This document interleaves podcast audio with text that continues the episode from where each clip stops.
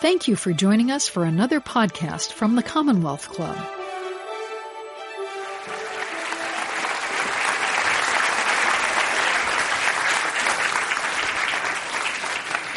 Good evening, everyone, and good evening to those of you in the overflow room. Uh, I'm Anna Sale, the host of the podcast Death, Sex, and Money. I have a bit of a cold this evening, but I'm going to just power through it.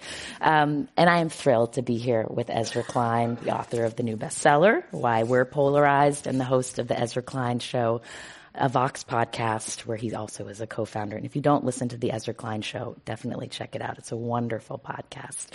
So my podcast is about the things we think about a lot and need to talk about more. And in sort of in-depth interviews, we try to get at people's deep personal feelings of ambivalence and moments of uncertainty. Ezra's book is about, in fact, how m- most of those feelings are uh, driven by systems. so, so I want to talk to him about what drives our political behavior how that has gotten us to the place where we are quite so polarized, and also how you've interacted with those systems on a personal level. And I want to start with the question yes, we are so polarized. In your view, is that a bad thing? No. Um, the argument of the book is that polarization can be good or it can be bad. The interesting question is not why are we polarized, it was why weren't we for a period. And when I say polarized, part of the reason this conversation gets a little wonky is that um, polarized doesn't mean what we take it to mean in our political conversation. It doesn't mean that we're angry or mad. It just means we're divided. That in this case, the parties are polarized. The parties are different. And what's weird about American politics, not that we're polarized now, it's that we had a period where we weren't. And that's not what I think is so fascinating about that period, which is like the mid 20th century American politics, is if you think back to it, it wasn't an easy time. You had the civil rights movement, the, the anti-war movement, the women's rights movement, the indigenous people's rights movement, you had political assassinations, urban riots, Kent State. I mean, you had violence in the streets. What was just weird about it was it didn't break down by party. And so something like the Civil Rights Act, which is one of the most divisive, conflict-ridden piece of legislation we have ever passed, one of the most important moments of justice, most hard-fought victories ever in American politics, it's a perfectly bipartisan vote. In fact, in the um, Congress, more a higher proportion of Republicans vote for it than Democrats. So what was happening in that period was that we had these big divisions, divisions that were big enough to potentially tear the country apart. They just didn't map onto our politics, and which meant then the parties either, in periods of injustice, suppress them, and then in periods of progress, compromise their way through them. What has happened since then is a little bit more natural, which is that, in part because of the Civil Rights Act and the realignment that followed it, we have moved to where our parties represent and thus amplify our disagreements. And I don't think that's the worst thing. I think sometimes we need to have disagreements. We need to talk about the things we need to talk about. But we also need to somehow resolve them. And the problem of polarization in our system right now is that polarization makes our system incapable of functioning. And when you say polarized, are the two poles Republican and Democrat? Is that how you see it? Sort of. I think of it almost more as red and blue.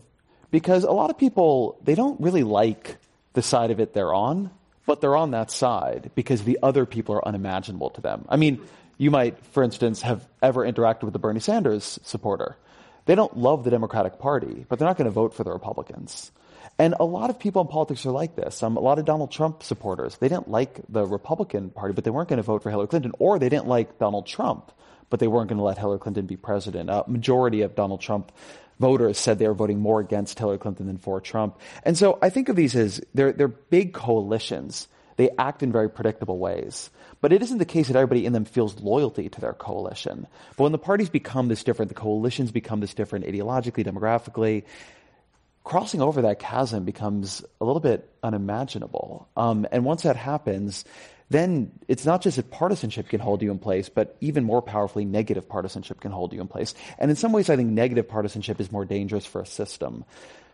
Lamar Alexander, um, who was the key vote to not have witnesses uh, in the Senate trial of Donald Trump, very courtly guy, older guy. He's retiring this year, Senate Republican from Tennessee. And he was thought of as a swing vote because he's known for his gentility, his decency. He remembers the way the Senate used to be, wants it to be back. But after he voted against witnesses, he said something that um, I think is very telling. He said, look, the economy's good. Donald Trump's judges are excellent. He's deregulated a bunch of industries, and he had a really bad phone call with Ukraine. And it's just up to you to decide if that bad phone call is worth more and you should vote for Elizabeth Warren or Bernie Sanders and all the rest of it. And so what he's functionally saying there, in a way, is that when the divisions are this big, something like asking a foreign country to help you investigate your domestic political opponents, I mean, yeah, it's not great, but you're not going to let it move you to the other side. And when that happens, which is an understandable, almost like I, I would even say rational way to treat it, that just means you don't have a system where you can have political accountability if your system requires, as ours does, both parties to participate in political accountability. So I want to talk about the two different parties and how they look right now. Um, one argument you make in the book that I found really interesting is centered around the ways we think about political identity.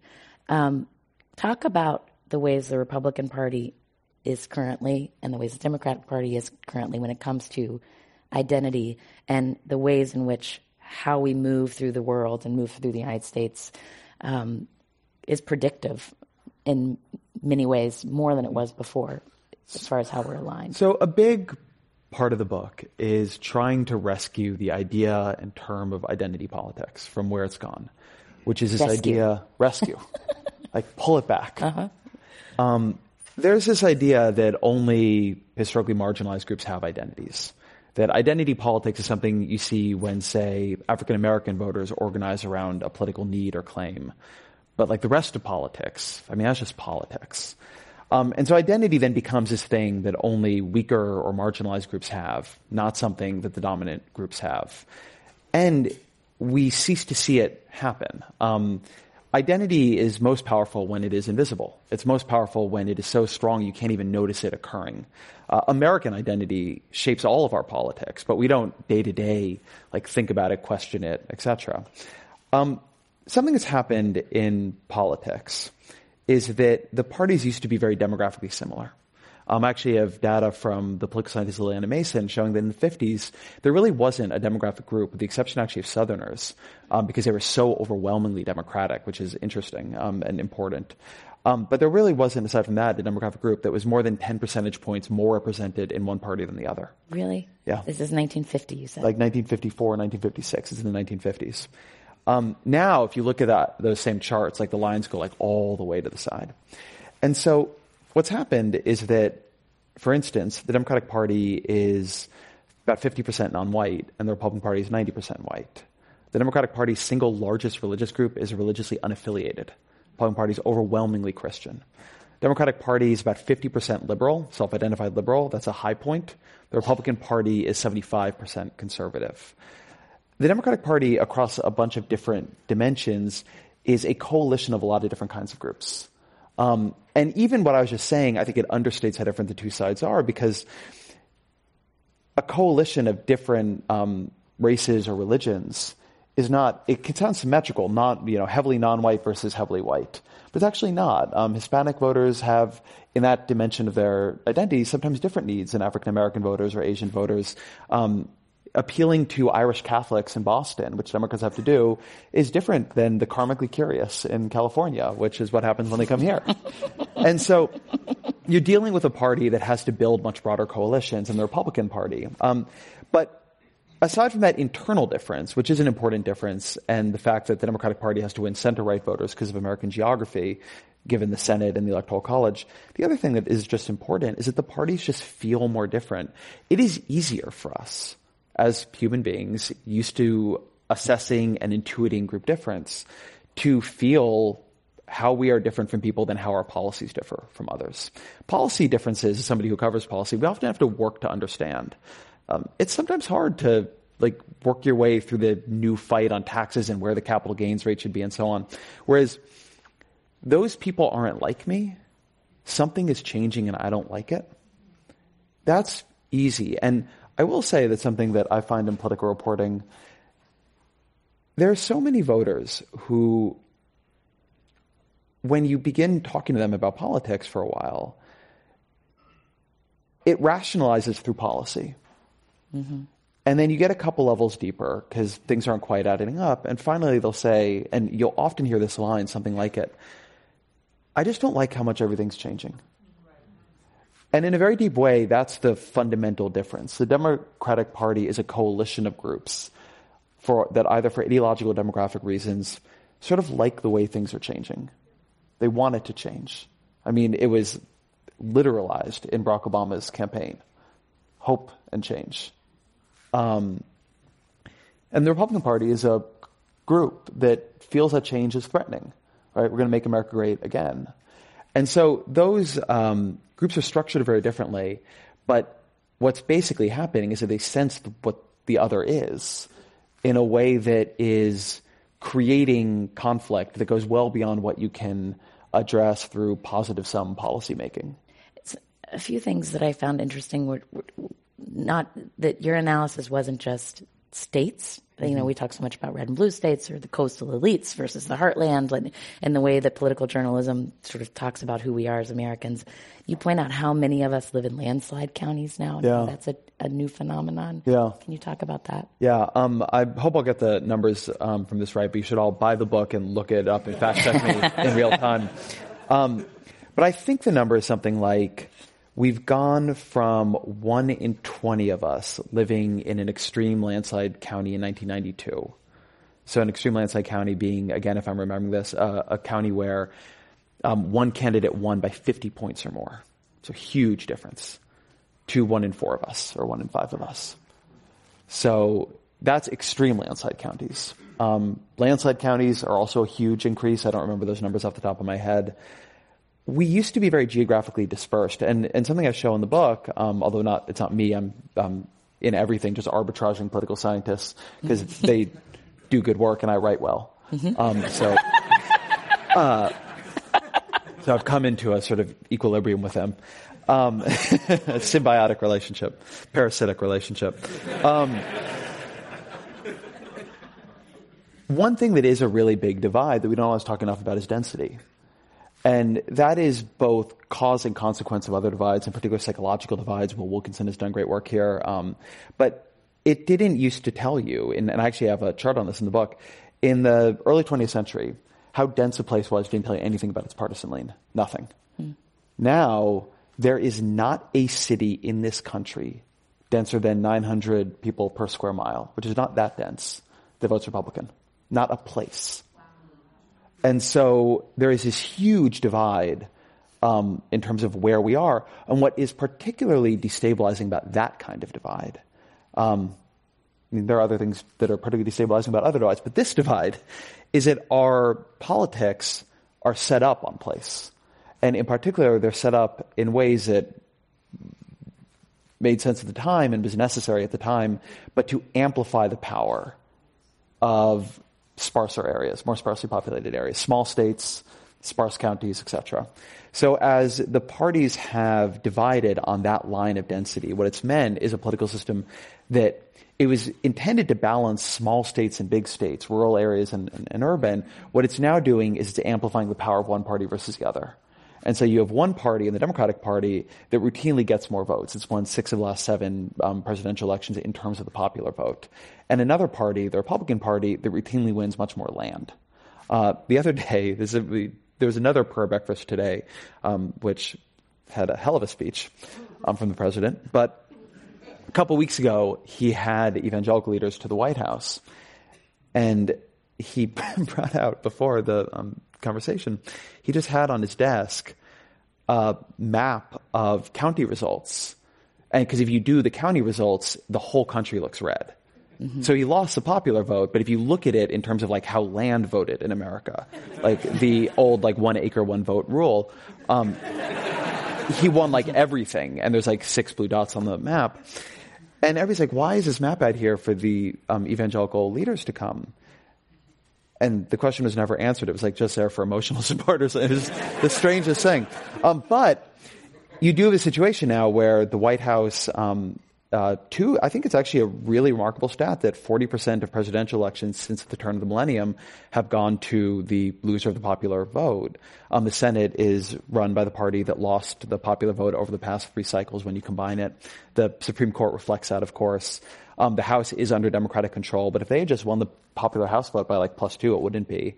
So we've a, a we don't just have um, a land-based structure now, it's very much distorting. One party feels it has democratic legitimacy, right, in terms of democracy, and another party feels that it represents the places of the country that are being left behind, ignored, etc. And that kind of thing, where the two sides both simultaneously feel that they are the more legitimate side, is a particularly uh, combustible form of political polarization. I like that somebody cackled at that. you talk about how our political identities have, have, have started to subsume all of our other identities. So our ability to yeah. even begin to identify with someone who sees the world through the different, the, the opposite political lens is, is diminishing. And you talk about cross-cutting identities versus stacked identities. Um, I might get this wrong, but cross-cutting identities you define as like ha- having elements of your identity that don't automatically line up with a certain political lens for me, I related to that as somebody who grew up in West Virginia, lives in Berkeley, works for a New York media company, spends time in Wyoming. So I'm the way I see the political debate and read the political news is often seeing the blind spots and and the word choice and who they're trying yeah. to appeal to. Mm-hmm. And it made me wonder for you, as you're writing this book, do you think of yourself as someone who has cross-cutting identities, or do you think of yourself as someone who's pretty stacked? I'm horrifyingly stacked. It's very, it's very, no, don't clap for that. Um, uh, it's very, I mean, my most powerful cross cutting identity, although a lot of people wouldn't see it this way, is actually my journalistic identity, which I, I talk a lot in the book about um, at some point being, being intentional about which identities you inhabit and when. And my journalistic identity is one that I can inhabit and pulls me towards a place of curiosity. It often, the first question in that identity is not what do I think, but first it's what do others think. And that's a good identity for me. But no, I'm, look, I'm a Jewish Californian vegan who lives in the Bay Area.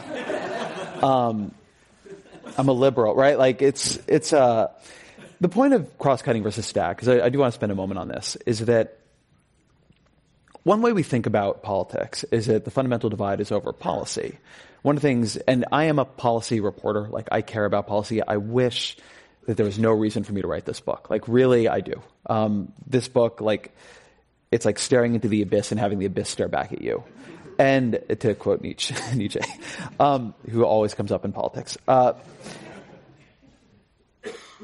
identity conflict is a separate dimension than policy conflict, and it is often stronger because people are more sure-footed on their identities than they are on a lot of policy issues. People know who they are. They don't always know what the hell politics has begun arguing over that week. Like some weeks in politics, the debate is very esoteric, but the group identities are not. The group identities are very deeply rooted. And so I, I show, there's research in the book, um, this again from Lilliana Mason actually, uh, there's research in the book that one, places that have had, no, actually, let me do this differently. There's research in the book showing that if you look at Democrats whose policy positions should make them Republicans, or Republicans whose policy positions should make them Democrats, that does, that actual fundamental substantive agreement does only half as much to restrain hostility to the other party as Democrats whose identity groups lean Republican or Republicans who, whose identity groups lean Democrat.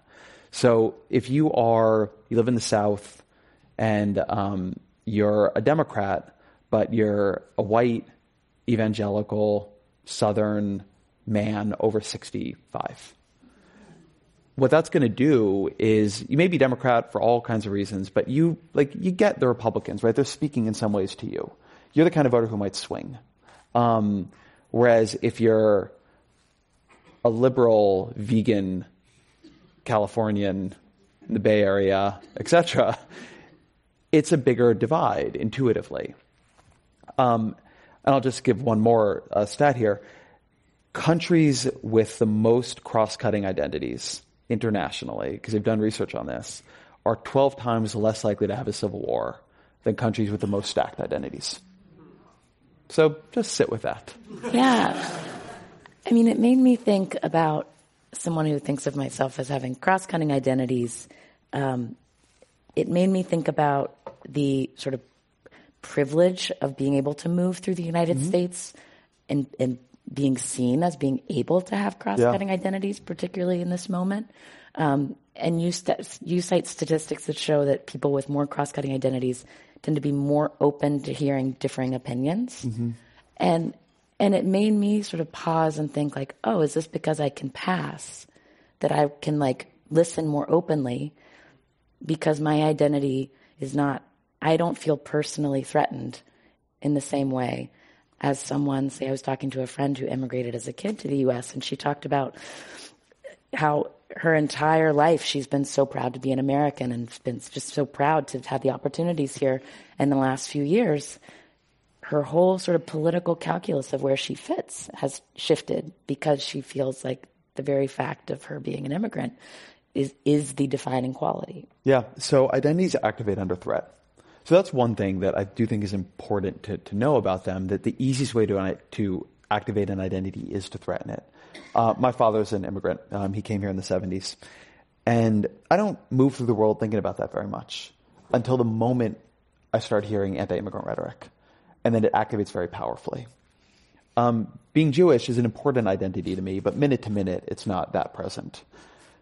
Until I look at Twitter and there are the parentheses around my name, right? And so the more people feel threatened, the more that political rhetoric threatens them, the more that substantive policy threatens them, the more that they're just seeing clips and media and headlines that either that, that upset them, that threaten them, the more they're seeing the parts of the other side that are in tension with them, the stronger those threatened identities become. And as you say, often some of us have a choice in that. I talk in the book about people who do, right? The tendency of some of us to just get into political entertainment and just sit in there like like bathing in the worst of the other side to the extent that it uh, sometimes can mislead us even about what is happening on the other side.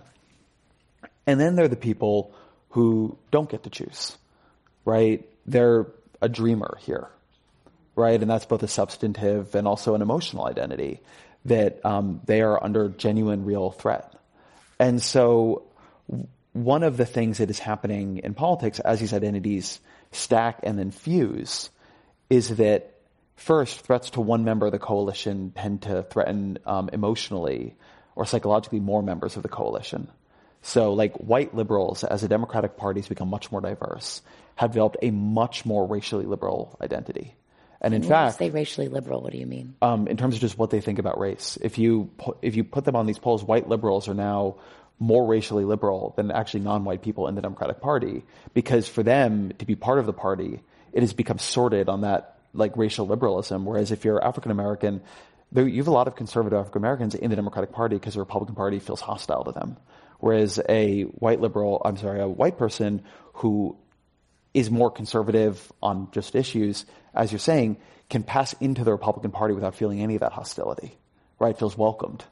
And so that issue of what gets activated and how it's being chosen to be activated is important, but also that sense of um, a much larger community is embroiled in every fight is part of like this idea of conflict escalation in politics that uh, that sort of a, a, a, an attack on one becomes an attack on all.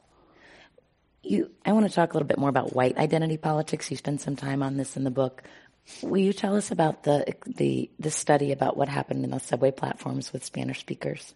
Oh yeah, this is a uh, fascinating study. It's by a Harvard political scientist named Ryan Enos, and what he did uh, was he was trying to test something that had been looked at observationally, but trying to figure it out experimentally. And, and here's the thing he's trying to test: there is a lot of evidence from different kinds of like somewhat thin but interesting lab experiments that if you cue people to think about demographic change, right? If I get people in a room, white people in a room, thinking about how they live in a place that white people are becoming a smaller share of the population, they become a lot more conservative.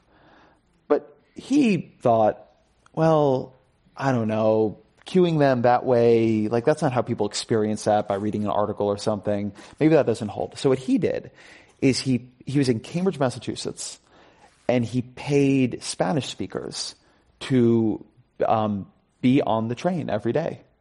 So that over a period of time, people who were riding the train just began hearing more Spanish spoken around them than they normally did.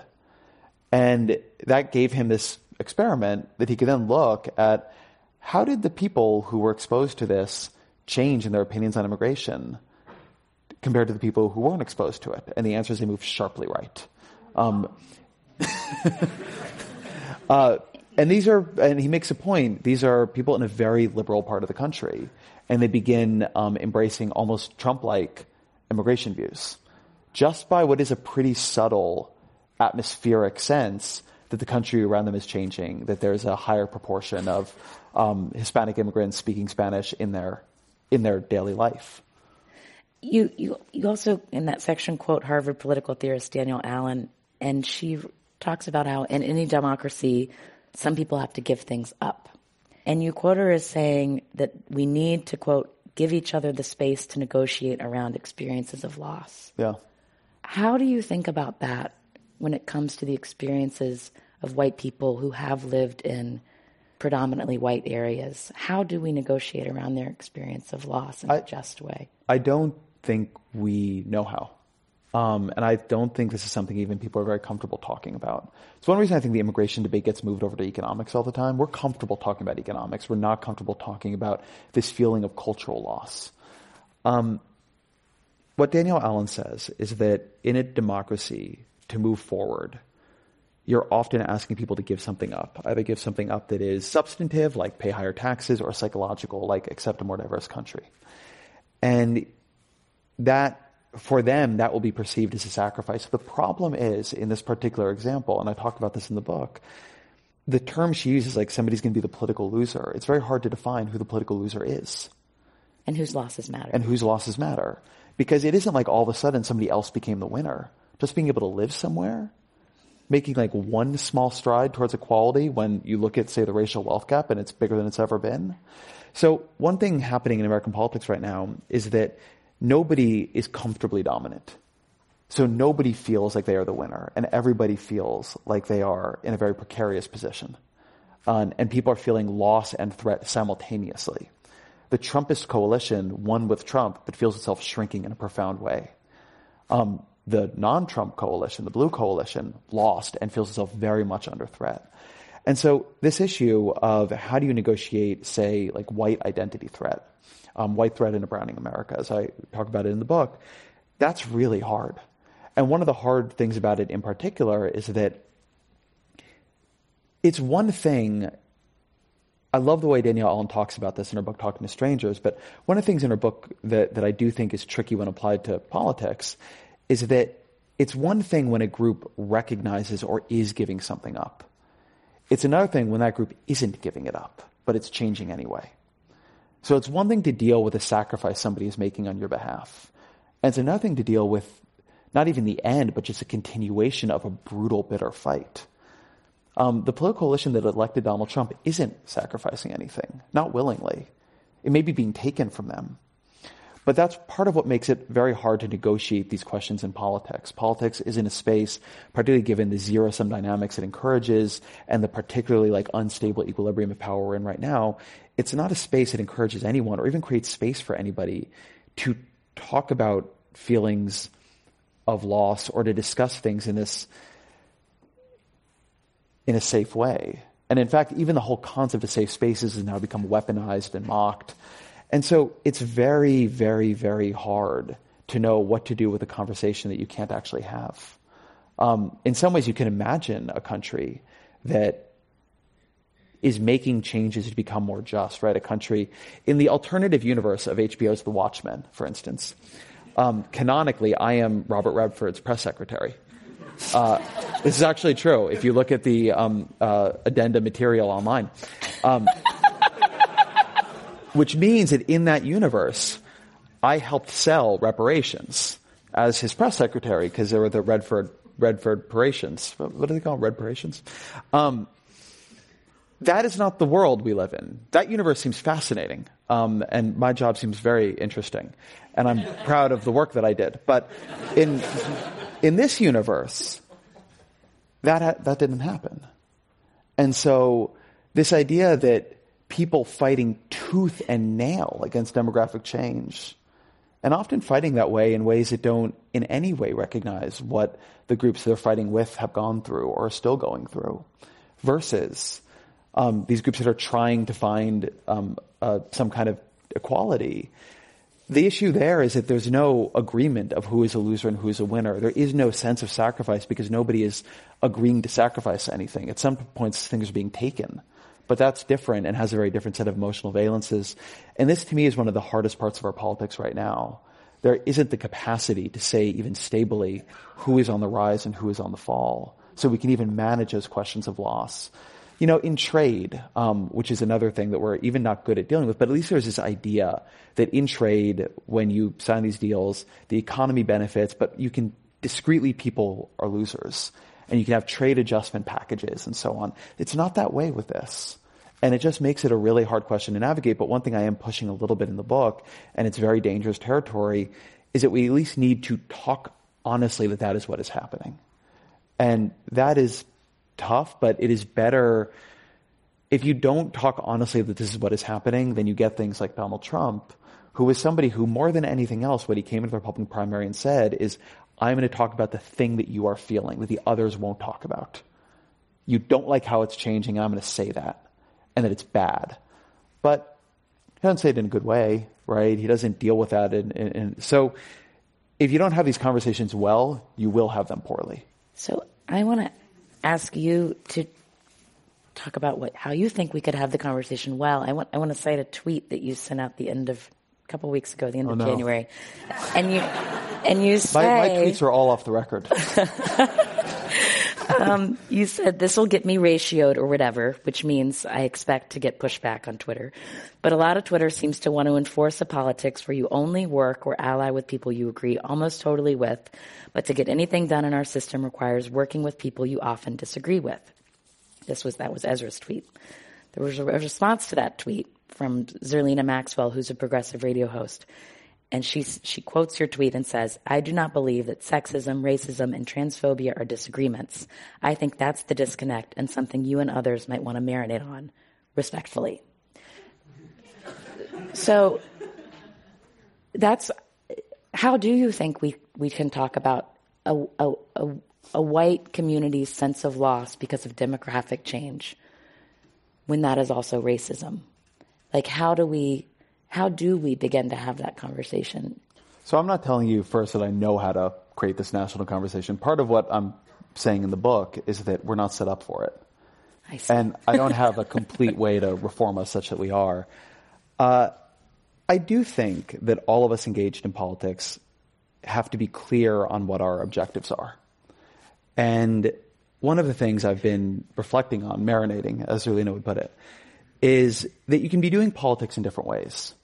And one of the difficulties is when people who are doing different kinds of politics end up in collision with each other. But these different projects are not clear.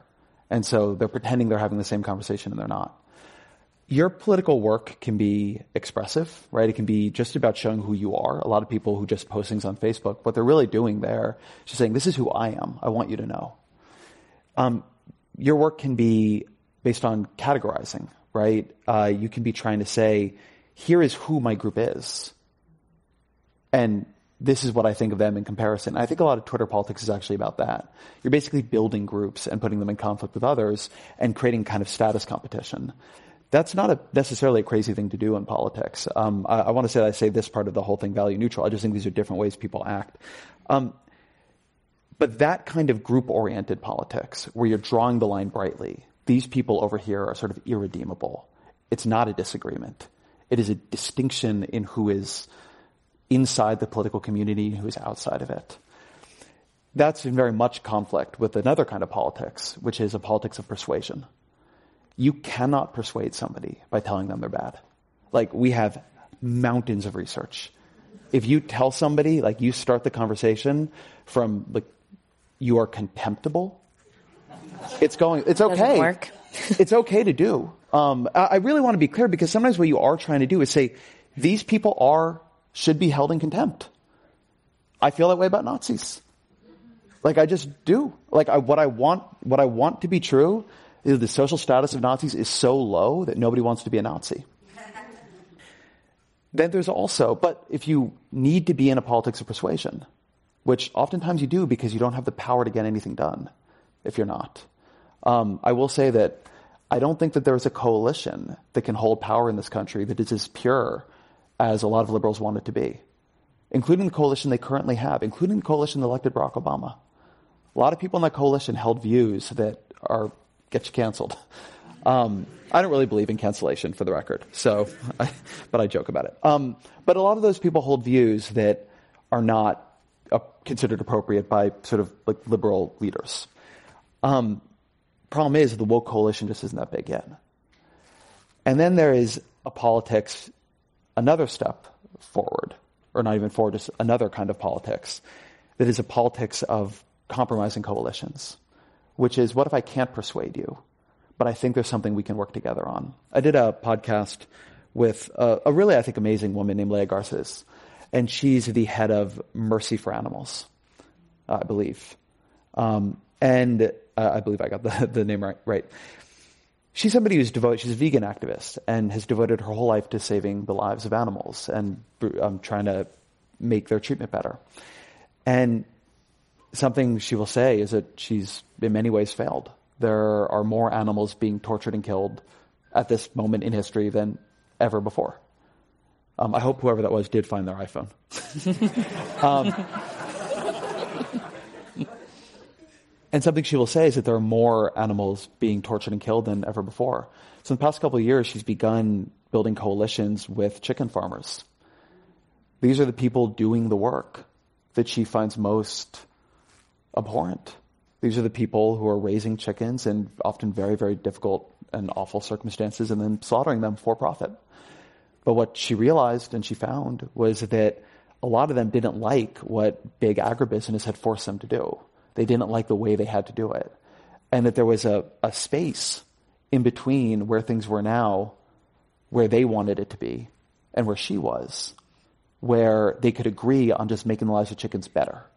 Couldn't agree on we shouldn't kill chickens, but they could agree on we should make it better. And so that's it. Her divide with those farmers is dramatic. It is foundational to her life's work. But to make the lives of the chickens better, she's building those coalitions and doing that work. And so different people are playing politics and doing politics in different ways at different times. Sometimes we all do different versions of these. Um, we're, we're, all in different versions of this uh, simultaneously. There are times on Twitter when what I'm trying to do is say, this position should not be held. It should not be in polite society. There are positions that simply are in polite society. They are held by majorities that I think should not be okay. I don't think, because my intention is to make things better for the people I'm trying to help, um, for hopefully for us all, there are times when I just, even though that's like the position I would like to hold, it is not the position I will hold. Um, I can't decide that I can move forward without trying to persuade them or trying to work with them. And I'm just a journalist. If you're running for president, it's much harder. I mean, that whole thing had to do with um, Bernie Sanders tweeting out Joe Rogan's endorsement. Joe Rogan's a podcast host. He he's a politically complicated guy, but as a, very politically incorrect comedian, and he said some things that are um, not great. and he's had and he's also been a forum in his podcast for a lot of people who are very reactionary. And at the same time, he's a complicated guy. He's also been a forum for a lot of people who are very progressive, and he said things that are great and whatever. He has a audience mostly of white men the size of Florida, and so he has an audience of politically disaffected young white men. That's a very valuable political endorsement to have, and a lot of people are very angry at Sanders for trumpeting it because there's no way in which Joe Rogan is pure. And so the question is, was Sanders doing the right thing or not? And my view was that so long as Sanders' agenda was actually trying to help people, and I think it is, that if you can bring those people into your coalition on terms that are going to make things better, then it is worth bringing them into the coalition. And I understand the political project that says what you're trying to do is say these things can never be said, and if they are said, you're out. But if they're things, um, but I understand at the same time why Bernie Sanders, who what he's trying to do is get Donald Trump out of office so he can protect trans rights and that if he loses, or any Democrat loses in that effort, the situation for trans people is going to get a lot worse. I understand why he's making those compromises. Um, there's a lot of different ways to do politics, but I think it is important not to pretend that there's only one way to do politics and to understand when people are, are in a different project than you are.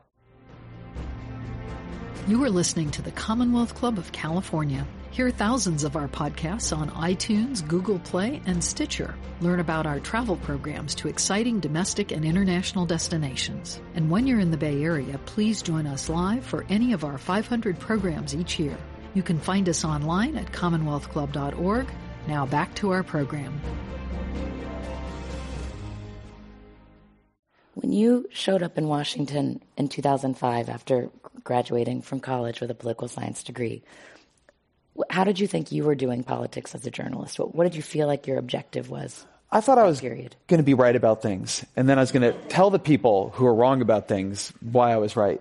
And then this part was important though, and then they were going to agree that I was right. and and on the basis of that newfound agreement that I was right, we were going to move forward as a country.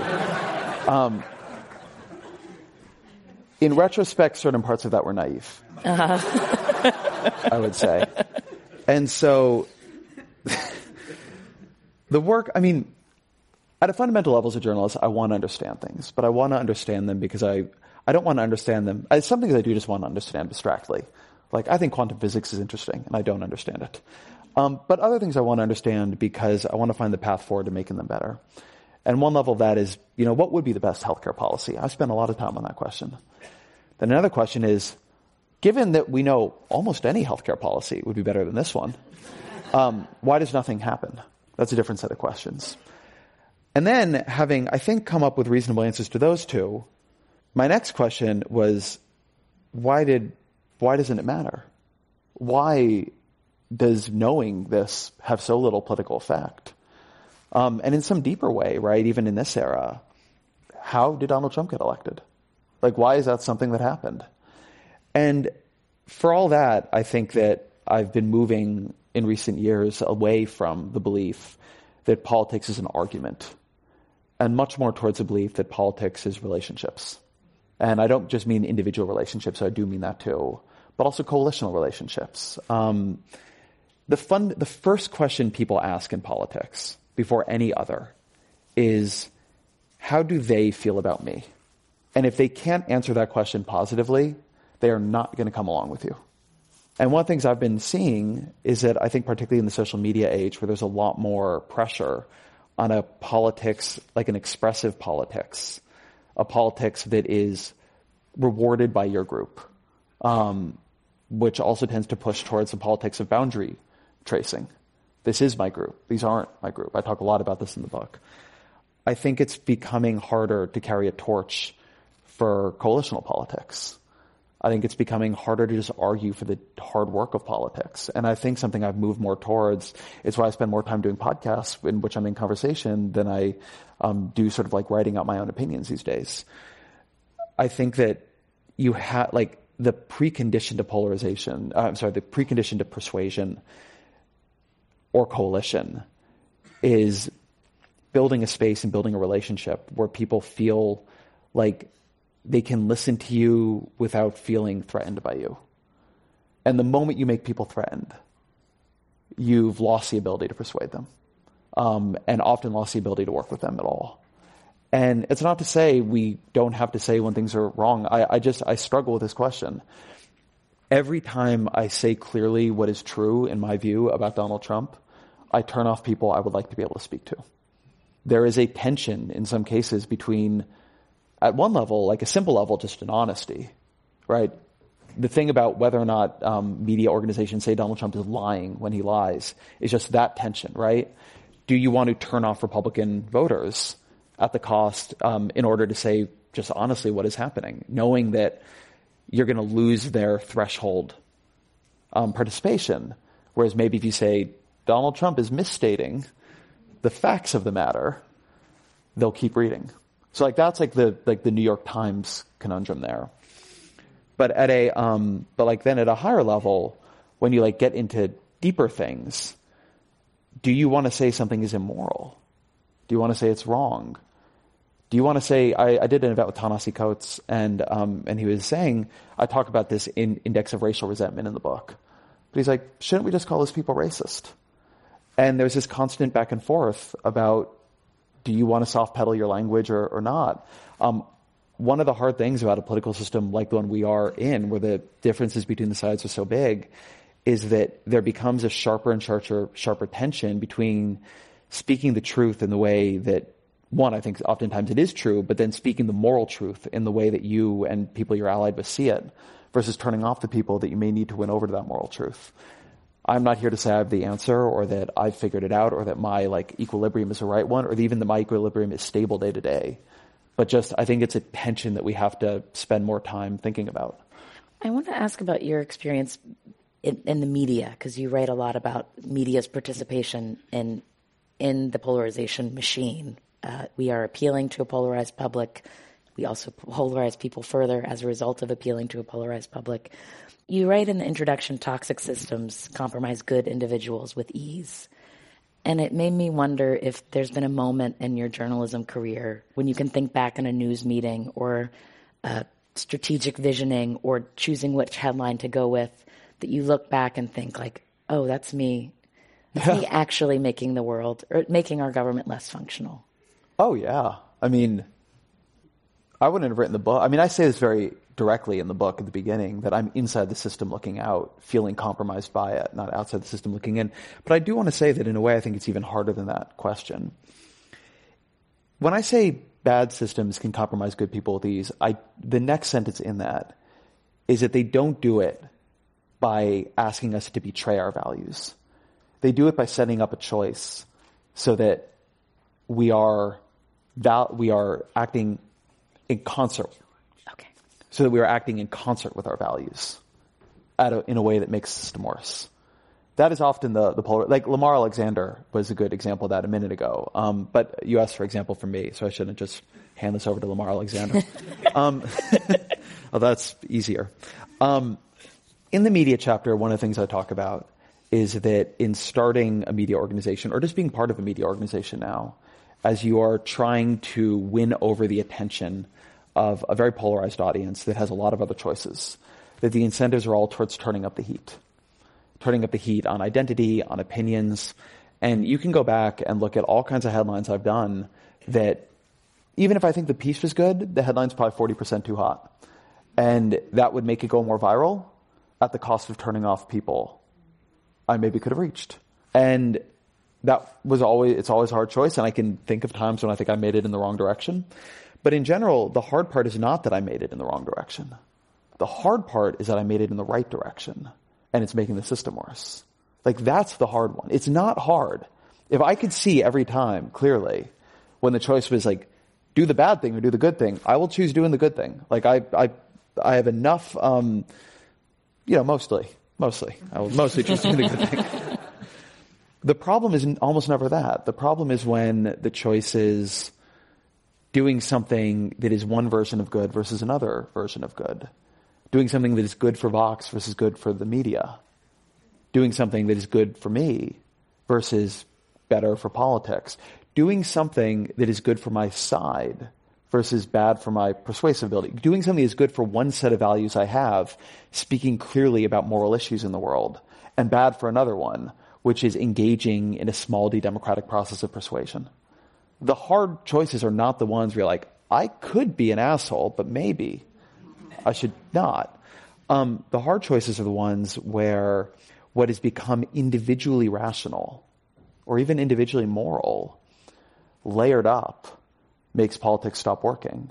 I speak with some sympathy for the choice that Mitch McConnell made with Merrick Garland. Use an example that is hard for me. I think that he followed his ideological and political and rational incentives in a way that clearly like played out. It was an ideologically consequential vote. Um, it would matter tremendously to the things he cared about. It would matter tremendously to who won the next election. These are huge stakes, life and death. He's in, I mean, he's pretty, of politicians, McConnell is more cynical than most, but he's not purely cynical. I mean, he wants to do something with his power. That's why he's got it. And, and yet the choice he made as rational as it is, and as much as I think, I mean, he has said it was his proudest moment telling Barack Obama he will not fill that seat. The choice he made scaled up to both parties over time will destroy the Supreme Court. So the tension there was between what the system needed of him long term and what his ideology, his political movement, his political party, his own beliefs probably about how the country should be governed demanded of him near term. I see why he made the choice he did, but like that's where the choices are hard. Here are a few questions from the audience. Are we heading for a civil war, truth and democracy versus lies and fascism? um, I hope not. Uh, if we are, it won't be that clear cut. Um, to be to to to try to be nice about it. I don't. I don't think right now there's reason to believe we are moving towards violence. We are a lot less violent politically than we were 50 years ago. A lot less violent than we were 100 years ago. Unbelievably less violent than we were 150 years ago. Um, go read uh, Joanne Fields of Blood. Joanne Freeman. Thank you. Um, it's a great book. Um, or go listen to my podcast with her. Great podcast. Uh, but she just, it's just a book tracking violence between members of Congress. Most of it on the floor of Congress during the early years of the Republic. Um, you may have heard, uh, I mean, probably most of you haven't, but there's even a musical about one of them. and so, if you prefer musicals to history, you can go, I think it's on Spotify. And so, it's not that bad right now. Our trend is bad, our level isn't that bad. But it's not impossible to imagine how it gets bad. And I do think one of the ways it gets really bad is that the political system cannot resolve disputes politically, so they spill out into extra political means. That's why I worry a lot about the tension between the ability to govern with a popular majority and the ability to block that popular majority from governing. Now, some people say, well, isn't it better you have that tension so both sides are represented? I don't think that's what's happening. I think both sides are getting more and more frustrated because nothing can resolve. Um, and it tends, I don't think our divisions are so deep right now on any, we are not facing the kinds of fundamental questions about the country in terms of at least policy issues that we faced at some very, very even recent other junctures. What we are facing is a huge level of escalation about our values. And I think that if we were able to resolve political conflict and into legislation and into solving people's problems more smoothly, some of the tension would come out of that, actually. I think perversely, the inability to resolve a conflict traps us in that conflict. Like healthcare has been a very combustible part of American politics for, for a long time now. If we had passed a universal healthcare system, like an actual workable one, like Medicare for all, multi-payer, whatever, 40 years ago, I don't think it would be as, I don't think we'd have the divisions over it we do today. I think it is a fact that both sides, like, the Democrats are almost always winning and the Republicans are almost always losing, but actually no, nobody is winning and nobody is losing. We're just in this like toxic, terrible stalemate.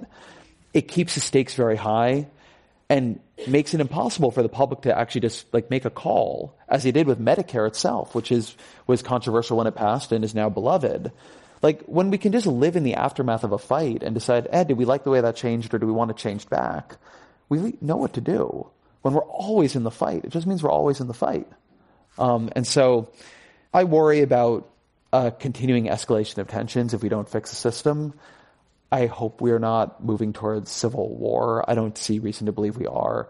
This isn't typically what it looks like. Um, but there's 10 or 15% of the time when I turn on my Twitter feed and I see Donald Trump talking about enemies of the people and what they're trying to do to your great president and coups. And I think, if I wasn't steeped in our mythology and steeped in our national story and I was just, this was happening in Britain, I think I'd feel like I knew where that story was going. Another question from the audience. Republicans are able to consolidate their power. Why are Democrats not as effective at it? What are core identities that the Democrats could rally around? Ah, good question. One reason Republicans are able to consolidate power is that their power is amplified through the American political system. This is super important because there is a, like a misleading assumption of symmetry here. And so a lot of liberals are constantly running this argument of like, why can't they just do what the conservatives do? And the answer is that if they did it, they would lose. And so for instance, if Democrats got 46% of the popular vote in a presidential election, they would not win the White House. They would get electorally completely wiped out. If they won negative 3% of the Senate vote, they would not win the Senate majority, they would get wiped out. If they won plus 2% of the House vote, they would not win the majority, they would lose. And so the issue there is that the power of the Republican coalition is amplified by American politics. the Republican coalition is both more homogenous, but it is also filtering through geography in a way that gives it a power it wouldn't otherwise have. I think it is a genuinely interesting question. What would have happened if Democrats had won six of the past seven presidential elections? I think it's a genuinely interesting question. What would have happened if what had happened in 2016 was Donald Trump ran against Hillary Clinton? Hillary Clinton turned out to be a pretty weak candidate. I mean, did you hear about what she did with emails? and then, as, as we know, email security is the issue that Appalachian voters care about most. And so. We say Appalachian. Oh, that's because I'm a coastal liberal. Um,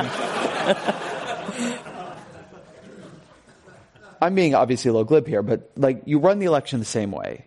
Donald Trump loses by 3 million votes. Hillary Clinton wins. That means she's able to govern, possibly able even to fill that Supreme Court seat. Because there were Republicans saying, okay, fine, but if a Democrat wins, we are going to let them, we're not going to just keep it open forever. And then the Republican Party tears its Trumpist wing apart for having blown a winnable election when the stakes were so high, when Marco Rubio or John Kasich would have won. And so the way in which the distortions of American geography are permitting the Republican Party to run a sort of minority rules politics, as opposed to being disciplined by the ways in which they are not speaking to a majority of the country, is, I think, a very toxic contributor to our politics. One thing that people sort of assume that you need to do if you're talking about polarization is say that it's equal, that the same things are happening. The parties are not responding the same way. The Democratic Party is polarizing. There's no doubt about it. And it's possible it's simply operating on a lag from the Republican Party. And 10 years from now, it will exhibit many more of the same characteristics. Bernie Sanders is, there is no doubt, a left move in the Democratic Party. And if you look at the way his supporters organize and, and particularly operate on social media, it has symmetries. Um, not moral ones, but uh, organizational ones. It is moving in a way where the argument is we will not compromise. Fair enough. If you can win that way, and maybe he can actually, if you can win that way, it's worth trying. But Bernie Sanders is nevertheless somebody who's been in Congress for 30 years. He was the runner up in 2016 and he built a bigger coalition after it. He's had, again, and part of the whole Bernie Sanders theory is that he can appeal to center right voters in Wisconsin who can be pulled over into a different identity, an identity of as exploited worker, as opposed to sort of like put upon coast, I'm sorry, put upon heartland voter. So there's even there a theory of how he can win voters that Democrats don't normally talk to. The Democratic Party has to do this constant coalitional math. The Republican Party simply isn't worrying about right now. So is it and about like, organizing around value? Is it if it's not identity in the Democratic Party? Is it is there common language? Oh, I think I think it is at least partially identity.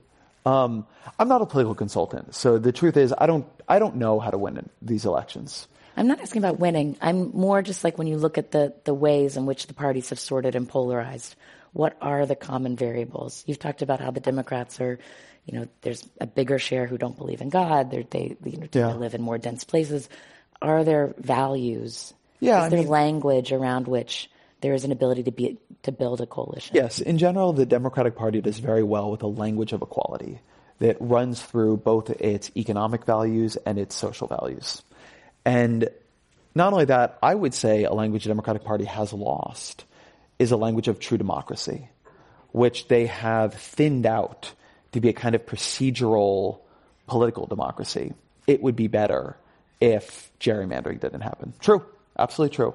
But have lost a language of economic democracy. That in order to participate in both politics and our economy and just to live a free life, you need a certain amount of economic power too. And I think that Democrats speak too often in just terms of redistribution as opposed to um, a kind of richer understanding of democratic equality. Uh, but one of the things that is bad about um, everybody in politics, like almost literally everybody, is that everybody believes, very few people will say to you, what I think is right is just unpopular. And so either we should like make the unpopular argument and lose, or we should make an argument I think is not right and try and win almost everybody, someone including me, thinks their particular, like, substantive preferred opinions are also great politics. And just like, if like everybody would let them write the speeches, you'd win. And so I just, I think it's very hard to know what will move voters. It really depends on who comes out and why. And so in terms of building, uh, building values, I mean, everybody has their set of values they think politics should be built on. But in terms of how to motivate an electorate, very few people are good at predicting that in a true way. Very, very, very few people. Um, so many books and op-eds are written about why what I think is substantively right is also politically right. Almost none of those people have a good political prognostication track record. I want to get you to talk a bit about some of the antidotes that you sort of begrudgingly put at the end of your book. You, like a hostage you, note. you really didn't want to do it. Um, but this is a question from the audience. It's been a devastating week for Democrats. I've felt ready to disengage from my own sanity and mental health. What advice would you give someone like me? Mm. Um, would you talk a bit about what you write about the politics of place? Yeah. Um, I do have a set of systemic structural ideas, but let's put those to the side for a minute. My advice to that person is disengage. Like really, don't sit here driving yourself crazy this week if you're not doing anything about it. If all you're doing is following the omnishambles of the Iowa caucus on Twitter, don't. Like, we're gonna find out who won in the delegates. Like, you don't need to like go on the emotional roller coaster. That's my problem. like, but I get paid. Like, probably you don't. So don't do it. Like, Madeline Miller's Circe is a wonderful book. Like, if you're just doing this for entertainment, do something entertaining. Um, you don't need to follow like every up and down. And so one thing I do tell people is that a lot of people have gotten caught on an emotional roller coaster of national politics, far beyond where they're actually doing any good by knowing more about it. Like this person who wrote this question, I get the sense is not a swing voter actually. And so, in, I might be stereotyping. Um, so in terms of what's going to happen between here and there, like adding on to like, yeah, Trump is bad. His speech today, we covered it at Vox. It was bananas. It was a banana speech to give it a prayer breakfast. But it's not good. the fact that it was at a prayer breakfast. I know. it's so wild. And then, oh my God, sorry, I'm not going to do this. No, I'm just going to do it for a minute because it's emotionally satisfying. then there was this whole thing with Nancy Pelosi where she said she prays for the president and quoted some scripture, and then Donald Trump Jr. said the Antichrist doesn't quote scripture. But actually, literally, in the Bible, what the Antichrist does is he quotes scripture. and so, like, the whole thing was just such a wild, like, pile up of. It's not good. Um, and just by doing that, right? Like, I mean, what what does it matter, right? Like, why did I tell you all about it? It didn't help. Um, anyway, my argument on this is that if you're basically 100% of your news is national political news and just national international news in general, root more locally. Like build, rebuild a state and local political identity for a bunch of reasons. One, our political system is supposed to work that way. Two, actually working on things that you can change in your community is a much more nourishing and positive kind of politics than, um, thank you, than, uh, I'm a national political journalist, so this is a hundred percent do as I say. Um, but I've, you know, hope I can influence national politics. Um, but people are getting caught in national politics they can't change and ignoring local politics they can. And also local politics in important ways complicates national politics. You know what'll make you not think progressives are great? Getting super involved in San Francisco politics. Um, it will it will very rapidly shatter a lot of the symbolic progressive language when it turns out the progressives believe deeply in equality, but just like absolutely nobody can live here who doesn't have $1.5 million. And so, like, getting involved in local politics where people will meet with you, where you do have more power, where your state rep, your city council person, they will sit down and have coffee with you, where you can um, connect with other people, both like you and unlike you, to change something, and where it can. And then even if you do want to be involved in national politics, what the national political people want is people who know how to do local organizing. They actually don't need more people on Twitter. They have enough people on Twitter.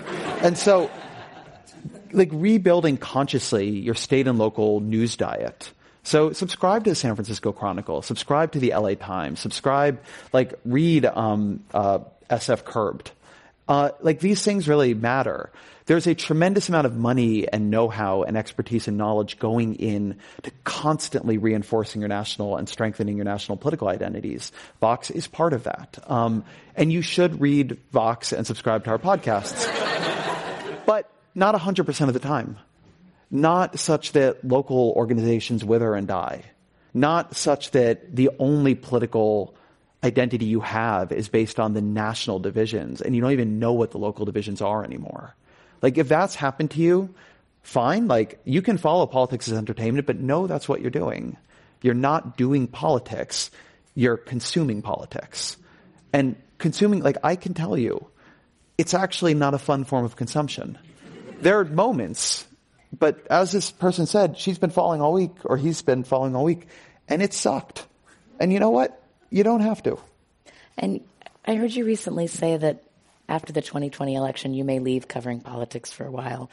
And I thought about that reading this book. I thought, I'm not sure he's enjoying this.